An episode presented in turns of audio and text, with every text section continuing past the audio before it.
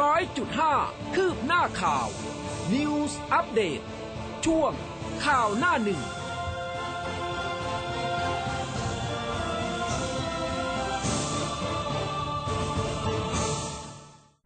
อรุณสวัสดิ์คุณผู้ฟังค่ะ ต้อนรับเข้าสู่ข่าวหน้าหนึ่งนะคะ คลื่นข่าว m อ o t News FM 100.5วัน ที่ 9 เดือน 9 นะคะ วันนี้คุณผู้ฟังอยู่กับอุ้มกัสมาค่ะ ครับ และผมภูเบศสุนีครับบรุณสวัสดิ์คุณผู้ฟังทุกท่านครับค่ะเมื่อวานนี้ 9 เดือน 9 ใคร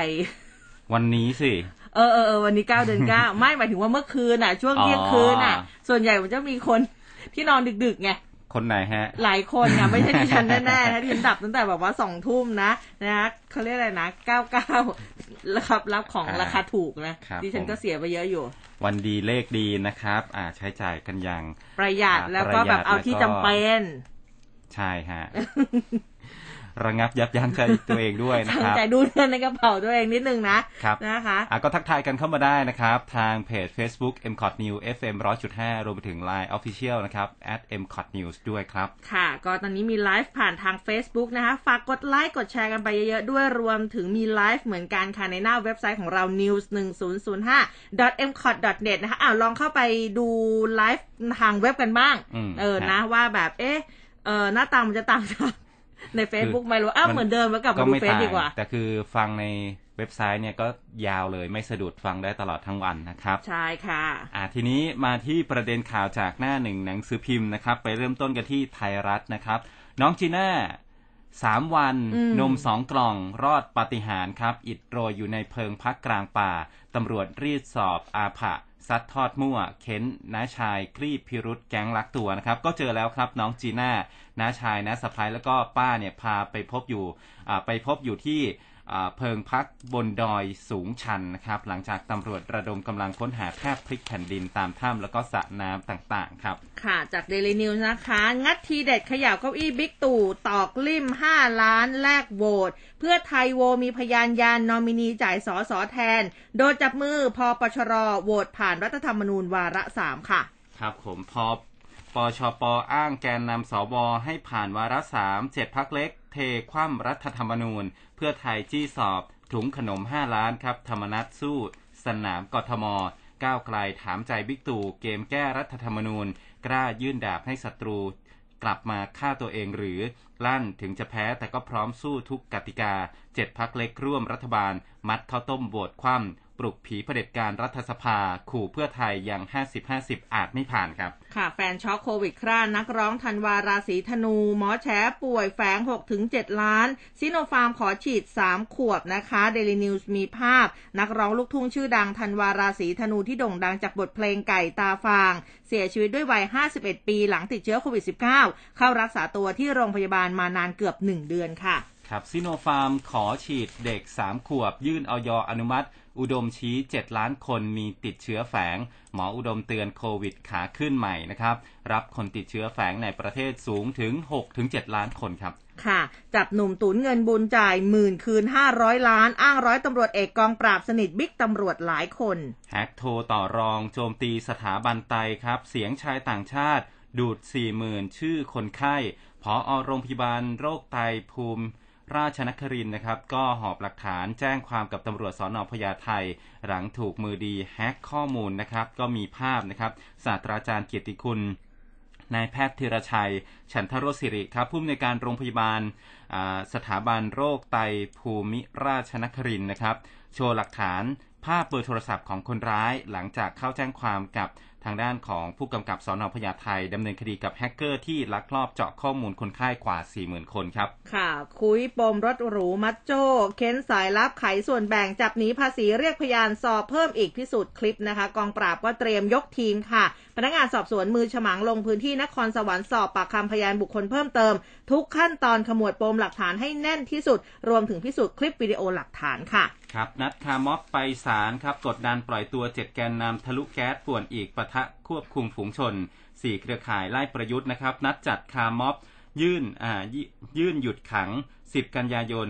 11นาฬิกา30 นาทีล้อหมุนที่อนุสาวรีย์ประชาธิปไตย ยื่นหนังสือศาลอาญาก่อนจะไปส่งเสียงถึงเพื่อนที่เรือนจำพิเศษกรุงเทพครับ ค่ะ มีอื่นๆอีกไหมคะ คุณภูเบศคะเช้านี้ เมื่อวานนี้วันเกิดของแม่มะลิ โอ้ ฮิปโป ถูกต้องคโอ้รับโห คือเดี๋ยวนะ ใครที่ทันแม่มารีนี่คือบอกอายุได้เลยนะ เอออ่าแม่มะลิอายุ56ปีแล้วนะคห้ารับสิบหกปีค่ะ คุณผู้ฟัง อ่า วันนี้เป็นเป็นวันเกิดของอ่าฮิปโปโปเตมัสนะครับ อ่า อันนี้ เป็นพี่ดิฉันต้องหลายปีเนี่ยชื่อว่าแม่มะลินะครับ เดี๋ยวนับป็นิ้วก่อนนะ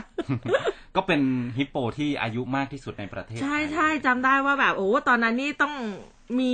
เขาเรียกว่าอะไรนะ คือถ้าเป็นเมื่อก่อนอะ ถ้าเป็นเขาดินอะอืมเออแล้วคือช่องเก้าเราก็จะแบบว่าจะมี ถ้าอุ้มจำไม่ผิดนะ เหมือนจะเป็นมวยหรืออะไรสักอย่างที่จะต้องแบบไปถ่ายที่ที่ที่เขาดินด้วยฮะนะคะ แล้วก็เขาเรียกว่าเขาดินก็ชอบที่จะมีเขาเรียกเหมือนเป็นประเพณีเลยด้วยซ้ำอะจะถ้ามีลูกสัตว์ออกมาอืมประกวดตั้งชื่อ เอออประกวดตั้งชื่อให้เด็ก ๆ ประกวดส่วนใหญ่ก็คือจะเป็นเด็ก ๆ นั่นแหละ ก็เป็นรางวัลฮะทุนการศึกษาบ้าง บัตรเข้าไปดูเขาดินฟรีบ้างนะคะก็เออช่วงนั้นมันก็แบบว่าเป็นความสุขเล็ก ๆ ของเด็ก ๆ นะ ไปเขาดินก็ต้องไปดูสัตว์ไปอืมปั่นจักรยานน้ครับ คือตอนนี้เนี่ยแม่มะลิแม่มะลิอยู่ที่ไหน แม่มะลิอยู่ที่สวนสัตว์เปิดเขาเขียวอำเภอศรีราชาจังหวัดชลบุรีนะครับำค่ะ ก็ไปไปอีก Happy ที่หนึ่ง birthday เออไปแฮปปี้แฮปปี้เบ r ร์ a เดย์แม่มะลิด้วยนะนะคะอะสำหรับวันนี้สถานการณ์โควิดบ้านเราเป็นยังไงบ้างคะคุณภูเบศคะ เดี๋ยวนะครับอะสถานการณ์อ่าเจอแล้วโอเค ครับผม ก็เมื่อวานนี้นะครับอ่า นายแพทย์เฉวศสันนามวาดนะครับผู้อำนวยการกองควบคุมโรคภัยสุขภาพในภาวะฉุกเฉิน กรมควบคุมโรค ก็แถลงสถานการณ์โควิด -19 ประจำวันนะครับ ก็บอกว่าพบผู้ติดเชื้อรายใหม่ 14,176 ราย เสียชีวิตเพิ่ม 228 ราย เป็นชาย 113 รายหญิง 115 ราย แล้วก็เป็นผู้เสียชีวิตที่มีอายุ 60 ปีขึ้นไป 165 ราย มีโรคเรื้อรัง 42 รายนะครับ ในนี้ก็เป็นหญิงตั้งครรภ์1รายที่จังหวัดลบบุรี เป็นเด็กเล็ก 5 เดือนถึง 2 ปีเนี่ย3รายที่จังหวัดสระบุรีนะครับ แล้วก็เสียชีวิตที่บ้าน 1 รายที่กรุงเทพ โดยพบเชื้อนะครับหลังจากเสียชีวิตผู้เสียชีวิตมากที่สุดนะครับก็ยังคงอยู่ที่กรุงเทพ 50 ราย ส่วนยอดผู้ติดเชื้อสะสมตั้งแต่ ปี 2563 นะครับ ตอนนี้อยู่ที่ 1 3 2 2 2,519 ราย ยอดผู้เสียชีวิตสะสม 13,511 รายครับอืมคุณหมอชเวศสันนะครับ ก็บอกอีกนะครับว่า 10 จังหวัดที่พบผู้ติดเชื้อสูงสุดในวันที่ 8 กันยายน คือกรุงเทพนะครับ อันดับหนึ่ง รองลงมาเป็นสมุทรปราการ ชลบุรี สมุทรสาคร ราชบุรี ระยอง พระนครศรีอยุธยา สงขลา นนทบุรี นราธิวาส นะครับ และกทมเนี่ยเป็นจังหวัดเดียวที่มีผู้ติดเชื้อเกินหลักพัน และยังพบว่ามีคลัสเตอร์ที่เกี่ยวข้องกับโรงงาน สถานประกอบการ แคมป์คนงานอืม318 คลัสเตอร์ทั่วประเทศนะครับ ตลาดชุมชนนะฮะ ครอบครัว 131 คลัสเตอร์โรร้านอาหาร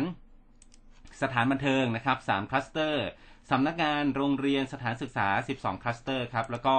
พบการระบาดในวงสุราวงพนัน พิธีกรรมทางศาสนางานแต่งงานศพ และก็ในโรงพยาบาล อันนี้ก็ขอย้ำทุกคนว่าให้ระมัดระวังตัวเองอยู่ตลอดเวลานะครับอืมแล้วก็มีการขู่แคมป์คนงานนะครับ ที่ปล่อยให้มีการระบาดด้วยนะครับค่ะคุณหมอชเวสันเนี่ยบอกว่าในที่ประชุมคณะอนุกรรมการกำกับติดตาม และประเมินผลมาตรการด้านเฝ้าระวังป้องกันควบคุมโรคในพื้นที่กรุงเทพเนี่ยก็มีการเร่งให้ฉีดวัคซีนให้กับนักเรียนทุกสังกัด ตั้งแต่ระดับมัธยมศึกษาตอนต้น และก็ปลายปวช ในกรุงเทพที่มีกว่า 4 0 0 0 0 0 คนนะครับ สำนักงานประกันสังคม ได้รายงานฉีดวัคซีนในกลุ่มแคมป์คนงานไปแล้ว 606 แคมป์นะครับ คาดว่าจะแล้วเสร็จภายในวันที่ 10 กันยายนนี้ และขณะที่แคมป์คนงานที่ไม่เคร่งครัดปล่อยให้มีการระบาด ควรที่จะลงโทษปรับให้สำนักงานควบคุมโรคเสนอกทมต่อไป ส่วนการตรวจแบบ ATK กทมเนี่ยจะประสานสปสช เพื่อที่จะนำมาตรวจ ATK 2ล้าน4แสน1หมื่นชิ้นนะครับ มอบให้กับ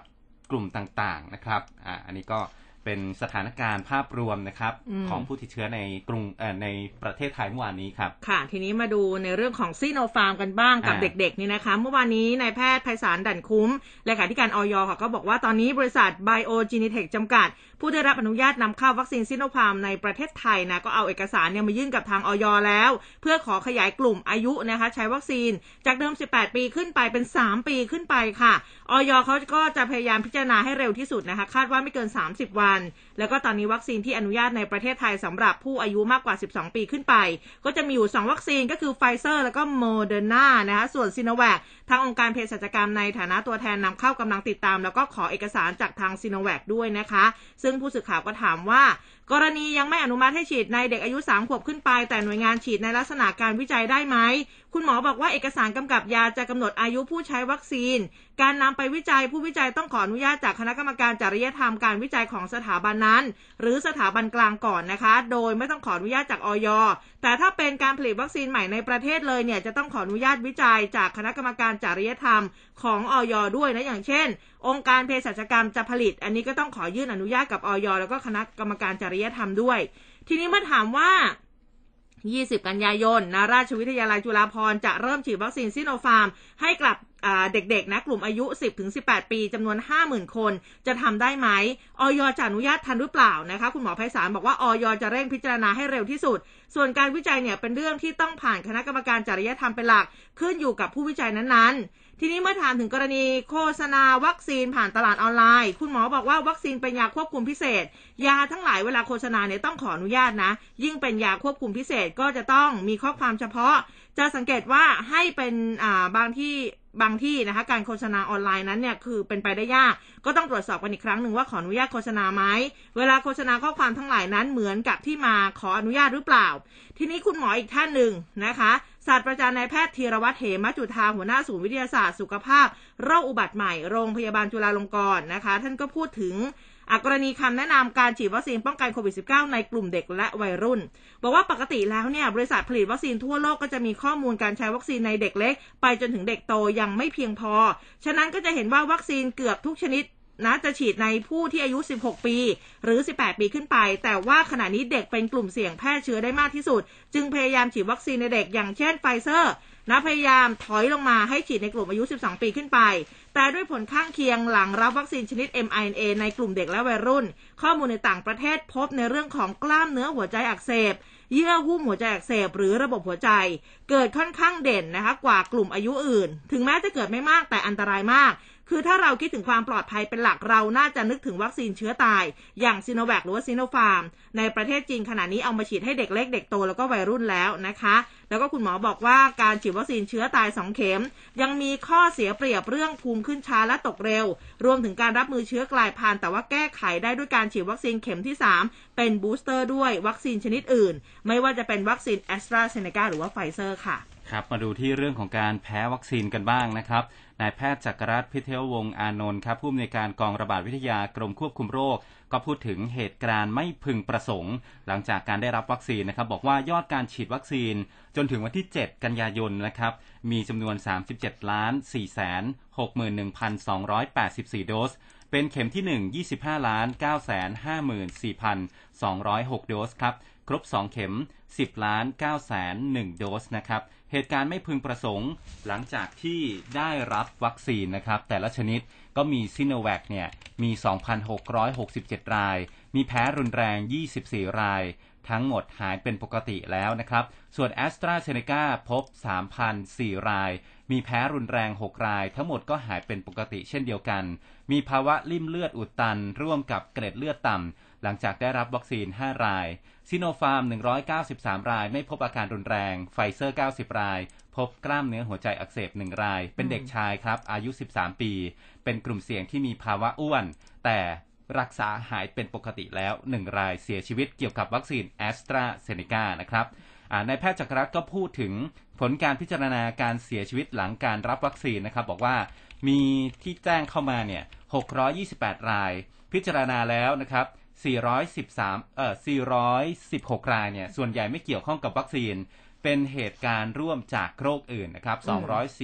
249 ราย ไม่สามารถสรุปได้ว่าเกี่ยวข้องกับวัคซีนหรือไม่ 32 ราย แต่ว่ามี 1 รายนะครับที่เข้าข่ายเกี่ยวข้องกับวัคซีน เป็นหญิงอายุ 28 ปีที่จังหวัดนนทบุรีครับ มีภาวะลิ่มเลือดอุดตัน ร่วมกับเกล็ดเลือดต่ำอาการเกิดขึ้นหลังจากรับวัคซีนแอสตราเซเนกาเข็มแรกไปแล้ว 6 วัน ภาวะลิ่มเลือดอุดตัน ร่วมกับเกล็ดเลือดต่ำ หลังจากรับวัคซีนแอสตราเซเนกาเข็มแรกนะครับ ก็มีพบว่ามี 5 รายนะครับ แต่หายเป็นปกติ 2 ราย เสียชีวิต 3 ราย ภาวะนี้นะฮะ ส่วนใหญ่เกิดขึ้นในหญิงอายุน้อย หากปวดศีรษะรุนแรง แขนขาอ่อนแรง หน้าปากเบี้ยวนะครับ เจ็บหน้าอก หายใจติดขัด ปวดท้องรุนแรง มีจุดเลือดออกนะครับ ภายหลังจากรับรับวัคซีนไป 3-30 วันเนี่ย หากมีประวัติเกล็ดเลือดต่ำ ควรแจ้งแพทย์ก่อนเข้ารับวัคซีน ภาวะลิ่มเลือดอุดตันที่เกิดขึ้นในประเทศไทย ถ้าไปเทียบกับอังกฤษก็ถือว่าต่ำกว่าถึง 30 เท่าเลยนะครับอืมนายแพทย์จักรรัตน์บอกอีกด้วยนะครับว่าวัคซีนชนิด mRNA เนี่ย ไม่ว่าจะเป็นไฟเซอร์โมเดอร์นาที่กำลังจะเข้ามา ถ้าหากเป็นผู้ที่มีประวัติกล้ามเนื้อหัวใจอักเสบ หรือภาวะหัวใจล้มเหลวมาก่อน ควรที่จะปรึกษาแพทย์ก่อนเข้ารับวัคซีนนะครับ จากข้อมูลการฉีดวัคซีนไฟเซอร์ในสหรัฐนะครับ พบว่าอาการไม่พึงประสงค์ทำให้เกิดภาวะกล้ามเนื้อหัวใจ อักเสบเฉียบพลันได้ ส่วนผู้ใหญ่นะครับอ่าส่วนใหญ่เนี่ยจะพบในเด็กชายอายุ 12-17 ปี อยู่ที่ 32.4 ต่อการฉีด 1 ล้านโดสนะครับ พบในอัตรา 4.2 ต่อการฉีด 1 ล้านโดส แต่ไม่ค่อยพบในคนอายุมากก็จึงแนะนำให้ฉีดนะครับ เพราะว่ามีประโยชน์มากกว่าครับ ค่ะ ทีนี้มาดูในเรื่องของสายพันธุ์มิวกันบ้างนะคะ คุณหมออีกท่านหนึ่งนะคะเอ่อด็อกเตอร์นะคะเป็นนักวิชาการอีกท่านหนึ่งอ่าข้อมูลจากไทยรัฐออนไลน์ค่ะ ดรอนันต์จงแก้ววัฒนานักไวรัสวิทยาไบโอเทคสวทช ท่านโพสต์ข้อความผ่าน Facebook ส่วนตัวเกี่ยวกับอ่าโควิดสายพันธุ์มิวนะคะบอกว่าไวรัสสายพันธุ์มิวนะมีจุดเด่นในเรื่องหนีภูมิคุ้มกัน เพราะมีการกลายพันธุ์ที่ผสมผสานกันระหว่างสายพันธุ์เบต้ากับอัลฟา ข้อมูลล่าสุดที่ทีมวิจัยในญี่ปุ่นเขาเปิดเผยออกมาค่ะ ไวรัสกลายพันธุ์นี้อาจจะหนีภูมิได้พอๆ หรือดีกว่าเบต้าของแอฟริกา จากข้อมูลของทีมวิจัยนี่ก็พบว่ามิวเนี่ยหนีภูมิจากซีรั่มของผู้ที่เคยติดเชื้อได้ 12.4 เท่า ส่วนเบต้าได้ประมาณ 8.2 เท่านะคะ แล้วก็หนีภูมิจากซีรั่มคนฉีดไฟเซอร์ 2 เข็มได้ 7.6 เท่า ส่วนเบต้านั้นได้ 6.3 เท่า แต่ว่าการกระจายตัวของเจ้ามิวเนี่ยในปัจจุบันค่ะยังห่างไกลจากเดลต้ามากนะคะทำให้ประเด็นในเรื่องของอ่าการแพร่กระจายของมิวในกลุ่มประชากรจึงไม่น่ากังวลมาก แต่จากข้อมูลที่ทางญี่ปุ่นเขาเผยแพร่ออกมาก็เลยทำให้มีคำถาม ที่อยากจะติดตามต่อก็คือในประเทศที่มีภูมิคุ้มกันต่อเดลต้าสูงมาก ๆ อย่างอินเดีย จะมีโอกาสที่มิวจะเข้าไปหนีภูมิ แล้วก็สร้างปัญหาได้มากน้อยแค่ไหน ซึ่งข้อมูลตรงนี้จะมีความหมายนะคะ เพราะว่าช่วงหนึ่งเดลต้าก็อาจจะลดลงเพราะว่าแพร่กระจายไวภูมิต่อเดลต้าก็จะมีมาก ไวรัสตัวที่จะมาแทนก็คือตัวที่หนีภูมิจากเดลต้าได้ดีนี่แหละ แล้วก็มีความแพร่กระจายไวในระดับหนึ่งด้วยนะคะ ซึ่งมิวอาจได้คุณสมบัตินี้จากอัลฟามาค่ะดังนั้น เจ้ามิวเนี่ยนะจึงต้องเป็น อ่า อีกตัวหนึ่งเลยนะ ที่จะต้องจับตามองดีๆนะคะ ก็ก็อย่าอย่าเมินเฉยต่อเขานะใช่นะคะครับอันนี้ก็ฝากดูฝากกันไว้ด้วยนะสำหรับนักวิชาการแล้วก็การแพทย์ทั้งหลายนะคะ คือต้องจับตาดูดีมากๆนะครับ เพราะว่านอกจากเดลต้าแล้วอืมมิวที่กำลังจะเข้ามานี่จะยังไงต่มัอนน่านะกลัควรับมากเลยนะฮะเออแล้วเมื่อวานนี้เขามีการประเมินสถานการณ์นะครับ ตัวเลขค่ะผู้ติดเชื้อโควิด -19 ในประเทศไทย ก็ทางด้านของนายแพทย์อุดมคชินทร์นะครับค่ะที่ปรึกษาสบค พูดในรายการ NBT รวมใจสู้ภัยโควิด -19 แอดทำเนียบรัฐบาล ตอนหนึ่งก็บอกว่าสถานการณ์ตอนนี้ดูจากตัวเลขผู้ติดเชื้อรายใหม่เนี่ยก็ประมาณ 1 4 0 0 0 0 ต่อวันนะครับ ขณะที่ปี 63 เนี่ยแค่หลักพันก็เต็มที่แล้ว แต่ปัจจุบันแนวโน้มสถานการณ์ของโลกแล้วก็ไทยเนี่ยเป็นขาขึ้นใหม่อืมขาขึ้นใหม่นะ ย้ำเลยนะครับเหตุผลมาจาก 2 ปัจจัยก็คือโควิด -19 สายพันธุ์เดลต้ากระจายได้รวดเร็วมาก แล้วก็รุนแรง ตอนนี้เชื้อไปทุกที่ระบาดในคนใกล้ชิดในครอบครัวในชุมชน จากการศึกษาของกระทรวงสาธารณสุขเนี่ยก็พบนะครับว่าอ่าการระบาดปัจจุบันเนี่ยสอดคล้องกับการระบาดที่อู่ฮั่นระบาดอืมคนที่ไม่มีอาการและก็ไม่เคยไปตรวจโควิด -19 มาก่อน เมื่อตรวจพบว่าเป็นโควิด -19 อีก 5-6 เท่าของตัวเลขผู้ติดเชื้อยืนยัน ยกตัวอย่างเช่นปัจจุบันเนี่ยนะครับ มีผู้ติดเชื้อโควิด -19 ยืนยันในกรุงเทพประมาณ 2.5 แสนคน เอา 6 คูณนะครับ หรือว่าราว 1.5 ล้านคนก็เรียกว่าการติดเชื้อแฝงไม่ใช่แค่วันละ4ถึง5,000 คนนะครับ เหมือนกับตัวเลขที่เห็นในปัจจุบัน ตอนนี้ตัวเลขผู้ติดเชื้อ ยืนยันสะสมเนี่ยทะลุไป 1.2 ล้านคน ถ้าเอา5ถึง6เท่าคูณนะครับ จะมีผู้ติดเชื้อประมาณ6ถึง7ล้านคนที่แฝงอยู่อืมและก็แพร่เชื้อไปมาให้เราได้นะครับ นี่เป็นสาเหตุหนึ่งที่ทำให้เรามีการติดเชื้อจากคนใกล้ชิด แม้ว่าสนิทแค่ไหนก็ไว้ใจไม่ได้อืมนะใช่ครับค่ะฮะนายแพทย์อุดมบอกอีกนะครับว่าการฉีดวัคซีนเนี่ยเป็นวิธีที่ดีที่สุดในการควบคุมการระบาด ในสหรัฐอเมริกา อิสราเอล สิงคโปร์ ที่ฉีดวัคซีนไฟเซอร์ร้อยเปอร์เซ็นครบ2เข็ม60-70%ตอนนี้ก็กลับมาติดเชื้อใหม่เต็มไปหมด อันนี้ต้องทำความเข้าใจว่า วัคซีนเนี่ยไม่สามารถที่จะป้องกันการติดเชื้อ แต่อาจจะป้องกันการเจ็บป่วยรุนแรงได้นะครับ ไม่ให้เข้าไปโรงพยาบาล เข้า ICU ก็ไม่เสียชีวิตนะครับ วัคซีนทุกตัวไม่ว่าจะเป็นซิโนแวคแอสตราเซเนกาไฟเซอร์ประมาณ 90-100%เหมือนกันอืมจึงขอให้ฉีดให้เร็วที่สุด อังกฤษเนี่ยมีผู้ติดเชื้อสูง แต่ว่ามีผู้เสียชีวิตน้อยนะครับ เพราะว่าเขาฉีดกลุ่มเสี่ยง ผู้สูงอายุและก็โรคร่วม จะมานั่งล็อกดาวน์ไม่ได้แล้วนะครับอืมตัวเลขเศรษฐกิจ 1 เดือนเนี่ยเสียหายเป็นแสนล้าน จึงเป็นเหตุผลที่ว่าสบคยอมผ่อนปรนทั้งตัวเลขผู้ติดเชื้อก็ยังเป็นหมื่น เราก็ไปดูอยู่แล้วนะครับว่าอย่างไรก็ไม่มีทางลดลง ขนาดใช้มาตรการเต็มที่ยังลดลงได้นิดเดียวอืมชั่งน้ำหนักระหว่างสุขภาพกับเศรษฐกิจ ถ้าเข้มเรื่องสุขภาพมากกว่าเศรษฐกิจก็เสียนะฮะปล่อยให้เศรษฐกิจเสรี สุขภาพก็แย่คนจะตายเยอะนะครับทำให้ต้องรักษาสมดุล คุณหมออุดมบอกด้วยนะครับว่าเป้าหมายการควบคุมโรคโควิดต้องเปลี่ยนไปจากเดิม ต้องทำให้ตัวเลขเนี่ยเป็นศูนย์อันนี้บอกเลยนะฮะว่าภายในเดือนธันวาคมไม่มีทางเป็นศูนย์แน่นอนอืมแต่ถ้าเราให้มันน้อยลง ปรับตัวเลขให้มันได้นะครับ ให้ดำเนินชีวิตได้ในชีวิตวิถีใหม่ ฟื้นฟูเศรษฐกิจให้ได้ นายกก็บอกว่าต้องการให้เปิดประเทศให้ได้ ให้คนไทยออกไปใช้ชีวิตได้ ต่างประเทศมาเที่ยวในบ้านเราได้ อันนี้คือเป้าหมายสูงสุดของการรักษาสถานการณ์ในตอนนี้นะครับ แล้วก็พุ่งเป้าว่าจะต้องฉีดวัคซีนให้ได้ตามเป้าให้ได้นะครับ ในเดือนธันวาคมเนี่ย มีอีก 10 ล้านโดสนะครับรวมๆแล้วก็ดังนั้น 3 เดือนข้างหน้าเราจะมีวัคซีนฉีดนะครับ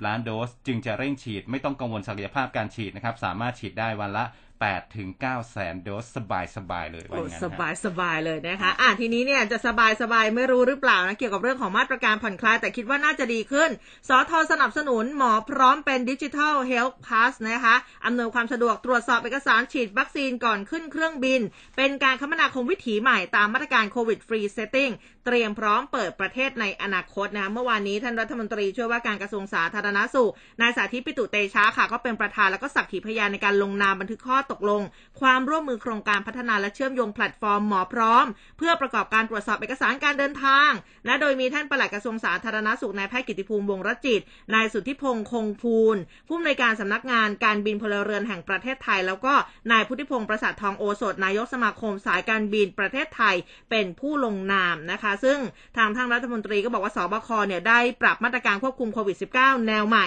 เพื่อฟื้นฟูเศรษฐกิจอย่างปลอดภัยตั้งแต่ 1 กันยายนเป็นต้นมา มีการทยอยเปิดกิจการกิจกรรมต่าง ๆ ซึ่งหนึ่งในนั้นก็คือการเดินทางเข้าออก พื้นที่ควบคุมสูงสุดแล้วก็เข้มงวด พื้นที่สีแดงเข้ม 29 จังหวัดนะเพื่อให้ประชาชนเนี่ยได้ใช้ชีวิตได้ใกล้เคียงปกติก็เน้นย้ำเรื่องของมาตรการ ป้องกันโรคส่วนบุคคลสูงสุดตลอดเวลานะคะ แล้วก็มาตรการองค์กรปลอดโควิด อยู่ 3 ด้านเนี่ยก็จะมีเรื่องของการจัดสถานที่ และสิ่งแวดล้อมให้มีการเว้นระยะห่าง มีระบบระบายอากาศอย่างเหมาะสม มีการรับวัคซีน10โควิด -19 ครบ 2 เข็ม แล้วก็มีผลการตรวจหาเชื้อด้วยชุดตรวจ ATK เป็นลบ โดยขณะนี้ยังไม่ได้บังคับใช้เป็นไปตามความพร้อมของแต่ละกิจการ ซึ่งสายการบินต่างๆ ก็มีความพร้อมปฏิบัติตามมาตรการ COVID Free Setting นะคะ ก็เลยเป็นที่มาของการลงนามความร่วมมือในครั้งนี้ แล้วก็มี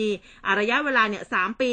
ทั้งนี้ข้อตกลงในครั้งนี้กระทรวงสาธารณสุขเขาจะสนับสนุนข้อมูลการฉีดวัคซีน และผลการตรวจทางห้องปฏิบัติการบนแพลตฟอร์มหมอพร้อม เป็น Digital Health Pass นะคะ ช่วยอำนวยความสะดวกนะให้กับผู้ประกอบการสายการบิน แล้วก็ผู้ที่เดินทางในประเทศ ในการตรวจสอบเอกสาร เพื่อการคมนาคมอย่างปลอดภัยลดความเสี่ยงการติดเชื้อ และโอกาสการแพร่ระบาดในสังคมนะเป็นการคมนาคมวิถีใหม่ที่ปลอดภัยจากโรคระบาดค่ะสำนักงานการบินพลเรือนแห่งประเทศไทยก็เป็นผู้สื่อสารกับหน่วยงานในกำกับ และเกี่ยวข้องในเรื่องของการใช้หมอพร้อม ในการแสดงเอกสารสนับสนุนมาตรการป้องกันและควบคุมโรค ส่วนสมาคมสายการบินประเทศไทย ประชาสัมพันธ์ข้อมูลให้กับประชาชน แล้วก็ผู้ปฏิบัติงานในการใช้หมอพร้อมนะคะ ซึ่งทั้ง 3 หน่วยงาน เขาจะร่วมการปรับปรุง แล้วก็พัฒนาศักยภาพ เพื่ออำนวยความสะดวกให้กับประชาชนผู้ปฏิบัติงาน แล้วก็อุตสาหกรรมการบินไทยถือเป็นการเตรียมความพร้อมในการสนับสนุน แผนการเปิดประเทศในอนาคตของรัฐบาล คือหมายถึงว่าถ้าจะบิน เขาขอดูแค่หมอพร้อม ประวัติทุกอย่างที่เกี่ยวกับการฉีดวัคซีนนะการตรวจนั่นโน่นนี่เนี่ยก็จะอยู่ในหมอพร้อมหมดเลย มันจะง่ายขึ้น ครับผมมีเรื่องของยาด้วยนะครับ คุณค่ะผู้ฟังก็เตรียมสั่งโมนูพิลาเวียนะครับ รักษาโควิดหากทดลองในมนุษย์สำเร็จครับ นางสาวไตรสุรีไตรสรณกุลครับรองโฆษกประจำสำนักนายกรัฐมนตรี ผู้ในรายการแจงให้เคลียร์กับทีมโฆษกรัฐบาล ถึงการจัดหายารักษาโควิด -19 ตัวใหม่นะครับ ชื่อว่าโมนโมนูพิลาเวียนะครับ บอกว่าตอนนี้รัฐบาลไทยได้เจรจากับทางบริษัทผู้ผลิตแล้ว โดยยานี้นะครับอยู่ในช่วงของการทดลองเฟส 3 ในมนุษย์ หากดำเนินการสำเร็จภายในปีนี้ก็จะสั่งมารักษาประชาชนแน่นอน และก็จะมีทั้งยารักษา แล้วก็วัคซีนป้องกันโควิด -19 ด้วยนะครับอ่าส่วนกรณีของวัคซีนนะครับ มีเพิ่มเติมอีกนิดหนึ่งอืมอันนี้เป็นรายงานของผู้จัดการออนไลน์นะครับ ก็แจ้งว่านายแพทย์มนูนลีชเวงวงศ์อืมผู้เชี่ยวชาญด้านระบบทางเดินหายใจโรงพยาบาลวิชัยยุทธเนี่ยโพสต์ข้อความผ่านเพจ Facebook ของคุณหมอ มนูนลีชเววงศ์ FC นะครับ ก็บอกอืมว่าการปูพรมฉีดวัคซีนให้ประชาชนในภูเก็ตเข็มที่ 1 มากถึงร้อยละ 92 แล้วก็เข็มเข็มที่ 2 โดส เข็มที่2เนี่ยร้อยละ79 ยืนยันแล้วนะครับว่าการฉีดครบโดสให้ประชาชนมากกว่าร้อยละ70เนี่ยไม่สามารถสร้างภูมิคุ้มกันหมู่ หยุดการแพร่ระบาดของโรคโควิด -19 สายพันธุ์เดลต้าในจังหวัดภูเก็ตได้ เพราะว่าในวันที่ 5 กันยายนที่ผ่านมามีการติดเชื้อโควิดสายพันธุ์เดลต้าในคนจังหวัดภูเก็ตทุกวันนะครับอืมแล้วก็ วันแต่ละวันเนี่ยก็กว่า 250 คน มีการแพร่ระบาดไปทุกพื้นที่ แต่ว่าคนที่ได้รับวัคซีนครบ 2 โดสเนี่ยจะมีอาการน้อย อาการไม่หนักเหมือนคนที่ไม่เคยได้รับการฉีดวัคซีน ยอดผู้ติดเชื้อยืนยันสะสมตั้งแต่ 1 เมษายน ปีนี้นะครับก็อยู่ที่ 5,495 คน มีวงเล็บมาด้วยบอกว่าเป็นตัวเลขจริง ก็คงจะมากกว่านี้นะครับอืมภูเก็ตเนี่ยกำลังวางแผนที่จะฉีดเข็ม 3 ให้ประชาชนทุกคนได้ฉีดวัคซีนซิโนแวค ครบ 2 โดสแล้วเนี่ยจะได้เข็ม 3 นะครับ เหมือนกับบุคลากรทางการแพทย์ที่ได้รับวัคซีนเข็ม 3 เป็นแอสตราเซเนกาหรือไฟเซอร์อืมก็เริ่มมีรายงานคนไทยที่ได้รับวัคซีนซิโนแวค2เข็มเนี่ยตามด้วยแอสตราเซเนกา1เข็ม และคนที่ได้รับซิโนแวค2เข็ม ตามด้วยซิโนฟาร์ม2เข็ม ก็ยังติดเชื้อไวรัสโควิด -19 อยู่นะครับค่ะมีรายงาน หลายประเทศนะครับ ไม่ว่าจะเป็นอิสราเอลสหรัฐอเมริกาสิงคโปร์คนที่ได้รับวัคซีน mRNA ของไฟเซอร์ หรือว่าโมเดอร์นาครบ 2 โดส ก็ยังคงติดเชื้อ แล้วก็แพร่ระบาดให้ผู้อื่นได้ อย่างในอิสราเอลและก็สหรัฐอเมริกาเนี่ยเขากำลังพิจารณา ฉีดเข็ม 3 ให้กับประชาชน วัคซีนทุกชนิดที่ฉีดเข้ากล้ามเนื้อที่แขนมักจะให้ครบโดสนะครับไม่สามารถป้องกันการติดเชื้อได้ เพราะว่าวัคซีนชนิดฉีดสร้างภูมิคุ้มกันที่เยื่อเมือกจมูก นะฮะทางเดินหายใจส่วนบนแล้วก็ส่วนกลางได้นะครับ ไม่ดีเยื่อบุทางเดินหายใจเป็นช่องทางหลักของไวรัสเข้าสู่ร่างกาย วัคซีนไข้หวัดใหญ่ในต่างประเทศมีชนิดสูตรเข้าทางจมูก ประเทศจีนเนี่ยก็ได้มีการผลิตวัคซีนนะครับ ป้องกันโรคโควิด -19 ชื่อว่าแคนซิโนนะครับ อันนี้ใช้สูตรหายใจเข้าปอด อันนี้จะช่วยสร้างภูมิคุ้มกันที่เยื่อเมือกทางเดินหายใจได้ดีขึ้น และก็ช่วยป้องกันการติดเชื้อไวรัสด้วยนะครับ ส่วนคนที่ยังไม่ได้รับวัคซีนเข็มแรกก็ขอให้รีบไปฉีดด่วน เพื่อลดความรุนแรงของโรคเมื่อติดเชื้อ คนที่ฉีดแล้วนะครับยังต้องปฏิบัติตัวอย่างเคร่งครัดใส่หน้ากากอนามัยตลอดเวลาขณะที่ออกจากบ้าน เว้นระยะห่างแล้วก็ล้างมือเหมือนเดิมนะครับ ค่ะ ทีนี้มาดูกันในเรื่องของแฮกเกอร์กันบ้างอะอันนี้เนี่ยก็ต้องติดตามกันอยู่นะซึ่งเมื่อวานนี้ทางนายชัยวุฒิ ธนาคมานุสรท่านรัฐมนตรีว่าการกระทรวงดิจิทัล เพื่อเศรษฐกิจและสังคมหรือว่า DES ในฐานะประธานคณะกรรมการกำกับดูแลด้านความมั่นคงปลอดภัยไซเบอร์ หรือว่ากกมนะคะ ก็มีการแถลงกรณีแฮกเกอร์โจมตีข้อมูลของโรงพยาบาลเพชรบูรณ์ค่ะ บอกว่าหลังสั่งการให้สกมชนะคะหรือว่าสำนักงานคณะกรรมการรักษาความมั่นคงปลอดภัยไซเบอร์แห่งชาติ ประสานร่วมทำงานกับกระทรวงสาธารณสุขในการลงพื้นที่ตรวจสอบช่องโหว่ของระบบโรงพยาบาลเพชรบูรณ์แล้วก็มีการพูดคุยกับทีมไอทีของโรงพยาบาลแล้วก็แก้ไขปัญหาเบื้องต้นแล้ว โดยนำระบบที่เป็นปัญหาดังกล่าวเนี่ยออกไปจากการใช้งานค่ะ แล้วก็ปิดกั้นการเข้าถึงอินเทอร์เน็ตจากภายนอก อีกทั้งจากการตรวจสอบไม่พบความเสียหายจากกับระบบปฏิบัติการที่ใช้ดูแลรักษาผู้ป่วยนะคะ ก็บอกว่าปัญหาที่เกิดขึ้นโรงพยาบาลเพชรบูรณ์ยืนยันว่าข้อมูลที่ประกาศขายเป็นข้อมูลเกี่ยวกับรายชื่อประชาชน ที่มารับบริการโรงพยาบาล ชื่อแพทย์ที่ดูแลแล้วก็ตารางเวรแพทย์ ข้อมูลสัญญาณชีพ วันเวลาที่มารับบริการ สิทธิการรักษาเลขประจำตัวผู้ป่วย ทั้งหมดไม่ใช่ฐานข้อมูลการรักษาไม่มีรายละเอียดเกี่ยวกับการวิการวินิจฉัยแล้วก็รักษาโรค เป็นข้อมูลทั่วไปที่ไม่มีผลกระทบต่อการดูแลรักษา อีกทั้งข้อมูลรายชื่อที่ถูกแฮ็กเนี่ยอ่าเขาบอกว่ามีประมาณ 1 0,000 รายชื่อไม่ใช่ 1.6 ล้านรายชื่อ ตามที่แฮกเกอร์กล่าวอ้างนะคะท่านนี้ตอนสัก10โมงนะคะศาสตราจารย์เกียรติคุณนายแพทย์ธีรชัย ฉันทโรจน์ศิริค่ะ ท่านผู้อำนวยการโรงพยาบาลสถาบันโรคไตภูมิราชนครินทร์ เอาหลักฐานแล้วก็คลิปเสียงแฮกเกอร์เข้าแจ้งความร้องทุกข์กับพันตำรวจเอกบวรพบสุนทรเรขาผู้กำกับสอนอพญาไทให้ดำเนินคดีกับแฮกเกอร์ที่ลักลอบเจาะข้อมูลคนไข้ของโรงพยาบาลกว่า 40,000 รายนะคะก็ทำให้โรงพยาบาลได้รับความเสียหาย กรณีดังกล่าวเนี่ยเกิดขึ้นเมื่อวันที่ 6 กันยายนที่ผ่านมา ต่อมา 6 โมงเย็นของวันที่ 6 กันยา มีชายชาวต่างชาติพูดภาษาอังกฤษโทรศัพท์เข้ามา โดยใช้หมายเลขที่ไม่สามารถตรวจสอบได้อ้างว่าได้เก็บข้อมูลสำคัญไว้ แต่ทุกอย่างจะยังคงอยู่ในภาวะปกติจนกว่าจะต้องมีการตกลงกันให้เรียบร้อย จากนั้นนัดหมายให้โทรศัพท์มาใหม่อีกครั้งหนึ่งตอน9โมงวันที่ 7 แต่คนร้ายไม่ได้ติดต่อมาแต่อย่างใด ทราบจากตำรวจว่าคนร้ายอาจนำข้อมูลของคนไข้ไปใช้ประโยชน์ทางธุรกิจอื่นนะคะ ซึ่งทางตำรวจก็บอกว่าแม้ว่าตำรวจจะไม่มีเบาะแสผู้ต้องสงสัย แต่ก็เตรียมประสานบุคคลที่เกี่ยวข้องหลายส่วน รวมถึงบริษัทผู้ติดตั้งโปรแกรมใหม่ของโรงพยาบาลเนี่ยเข้ามาให้ข้อมูลในทุกมิติค่ะ ครับผมอันนี้ก็เป็นความคืบหน้าของอีกหนึ่งคดีนะครับ ทีนี้มาที่เรื่องของ สถานการณ์การเมืองกันบ้างครับคุณค่ะผู้ฟังข้ามไปการเมืองเลยนะค่ะก็อ่าเมื่อวานนี้ที่อาคารรัฐสภานะครับนายธีรชัยพันธุมาสสบัญชีรายชื่อพักก้าวไกล ก็ถแถลงถึงจุดยืนของพักในการมติลงมติ ร่างแก้ไขเพิ่มเติมรัฐธรรมนูญ มาตรา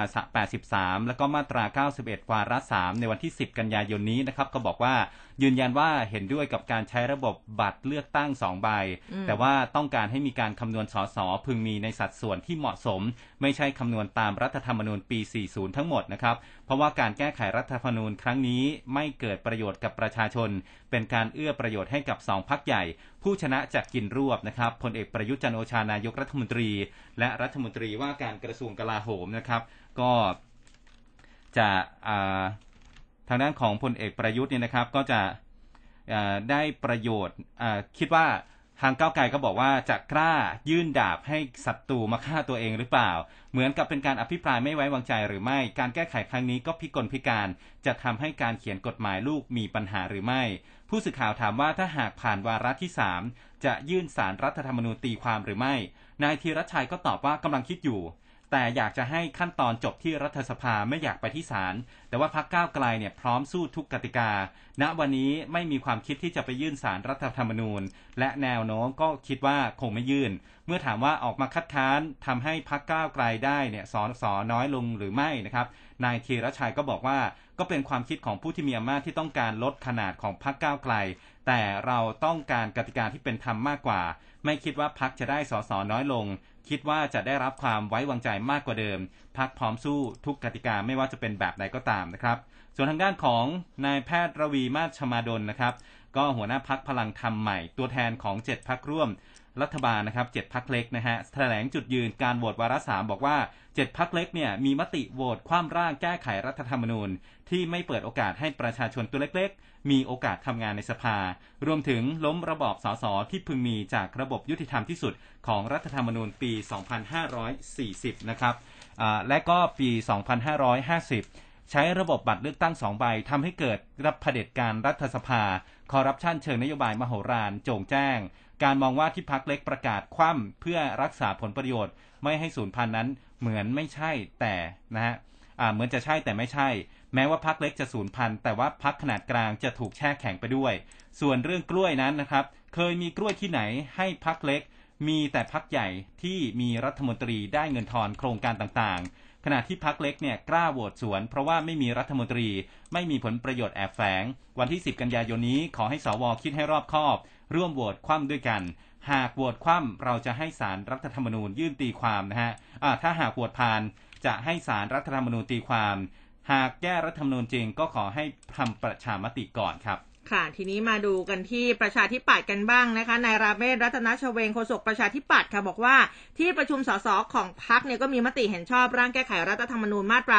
83 แล้วก็ 91 วาระที่ 3 นะคะ ที่จะมีการประชุมพิจารณาร่วมกันของรัฐสภาในวันพรุ่งนี้ โดยไม่ได้มีความกังวลใดๆ แล้วก็เชื่อว่าสมาชิกรัฐสภา ก็จะให้ความเห็นชอบผ่านวาระที่ 3 ไปได้อย่างแน่นอน นอกจากนี้เนี่ยทางพักค่ะจะมีการผลักดันให้มีการเลื่อนระเบียบวาระร่างพรบ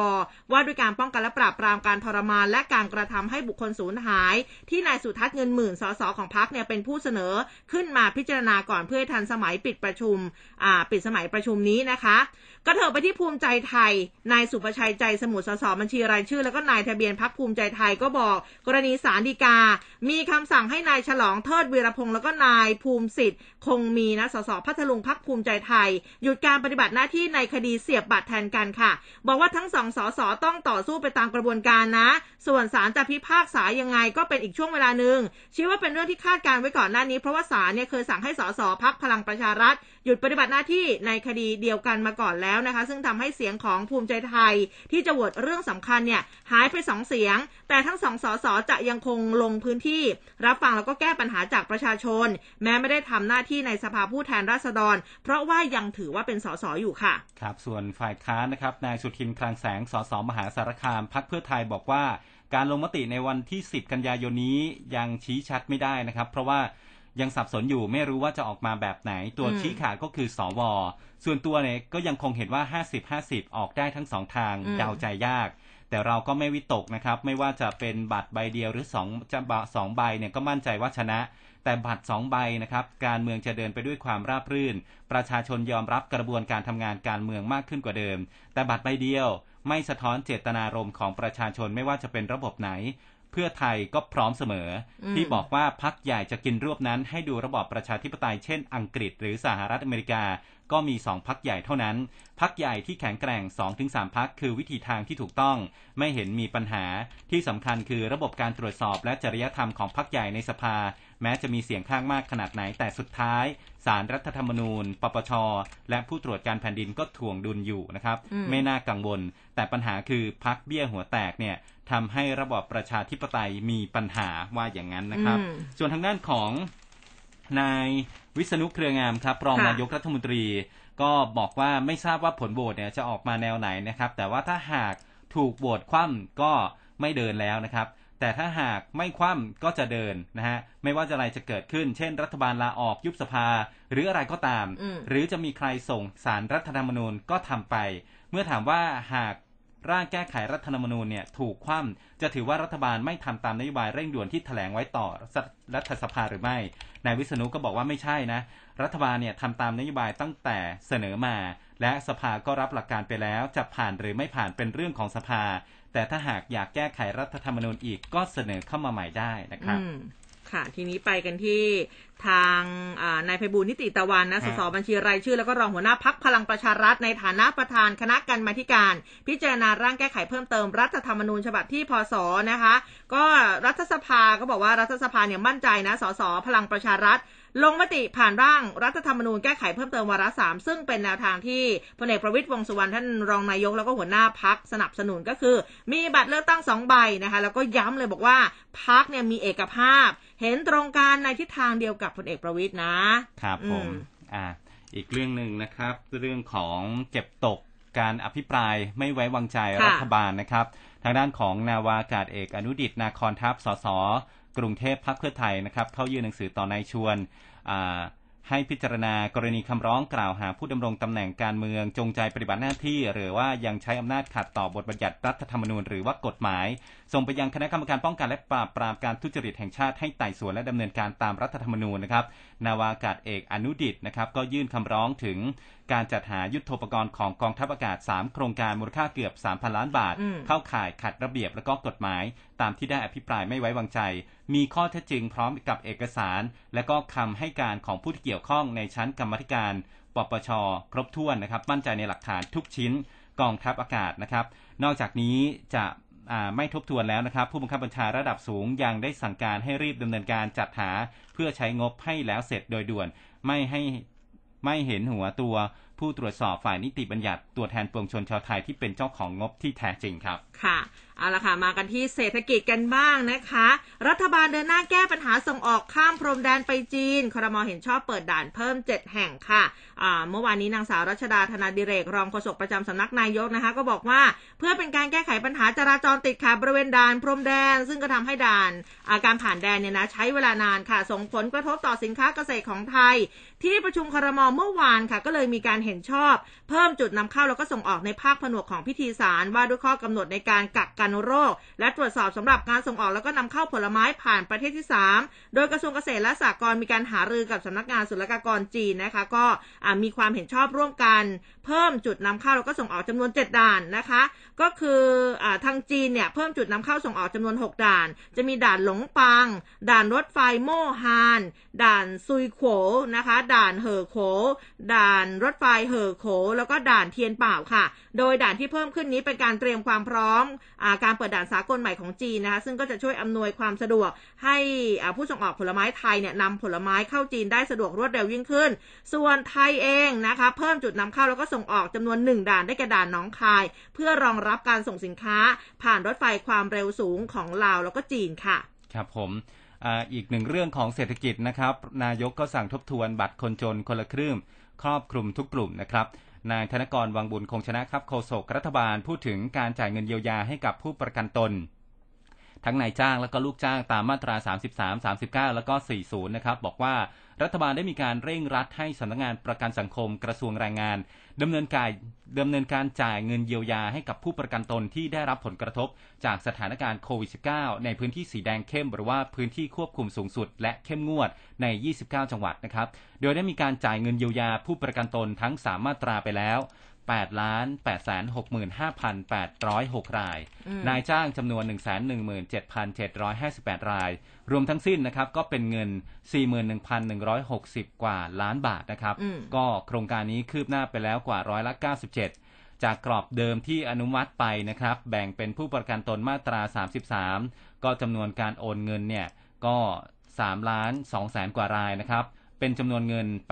8,100 กว่าล้านบาทนะครับ อันนี้ เขาได้รับเงินช่วยเหลือคนละ 2,500 บาทต่อคน ส่วนนายจ้างเนี่ยก็โอนไปแล้วแสนกว่านะครับ ก็ได้รับเงิน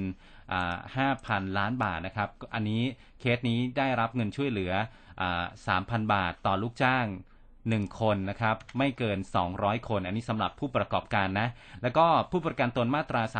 39 โอนเงินไปแล้ว 1,293,921 รายนะครับจำนวนเงิน 6,469 ล้านบาทนะครับ ได้รับเงินช่วยเหลือนะครับ มาตรา 39 เนี่ยก็ 5,000 บาทต่อราย เช่นเดียวกับมาตรา 40 นะ ก็ได้รับเงินช่วยเหลือ 5,000 บาทต่อราย อันนี้โอนไปให้แล้วนะครับ4ล้าน3แสน1,892 รายนะครับ ท่านนายกก็ยังได้กำชับให้หน่วยงานที่รับผิดชอบเร่งดำเนินการช่วยเหลือให้ทั่วถึงประชาชนทุกกลุ่มให้ครอบคลุมได้รวดเร็วนะครับ อีกทั้งยังมีการทบทวนโครงการบัตรสวัสดิการแห่งรัฐ และก็โครงการคนละครึ่ง เพื่อให้ประชาชนได้สิทธิประโยชน์ ให้โดยตรงมากที่สุดครับ ค่ะ พาผู้ฟังไปชลบุรีกันบ้างพ่อเมืองชลบุรีออกมาย้ำเลยนะ บอกว่า 1 ตุลานี้เปิดรับนักท่องเที่ยวตามมาตรการพัทยาแซนด์บ็อกซ์ชลบุรี move on แน่นอนนะคะ นายภัครธรณ์ เทียนไชยค่ะ ผู้ว่าราชการจังหวัดชลบุรีก็บอกว่า 1 ตุลาคมนะคะ ก็จะเริ่มดำเนินการเปิดรับนักท่องเที่ยวเข้ามาท่องเที่ยวในชลบุรีได้ตามรูปแบบพัทยาแซนด์บ็อกซ์นะคะแล้วก็ชลบุรี move on ใน 3 พื้นที่นะก็คืออำเภอบางละมุงอำเภอสัตหีบแล้วก็เมืองพัทยา โดยรูปแบบการดำเนินงานค่ะก็คือจะรับนักท่องเที่ยวต่างชาติ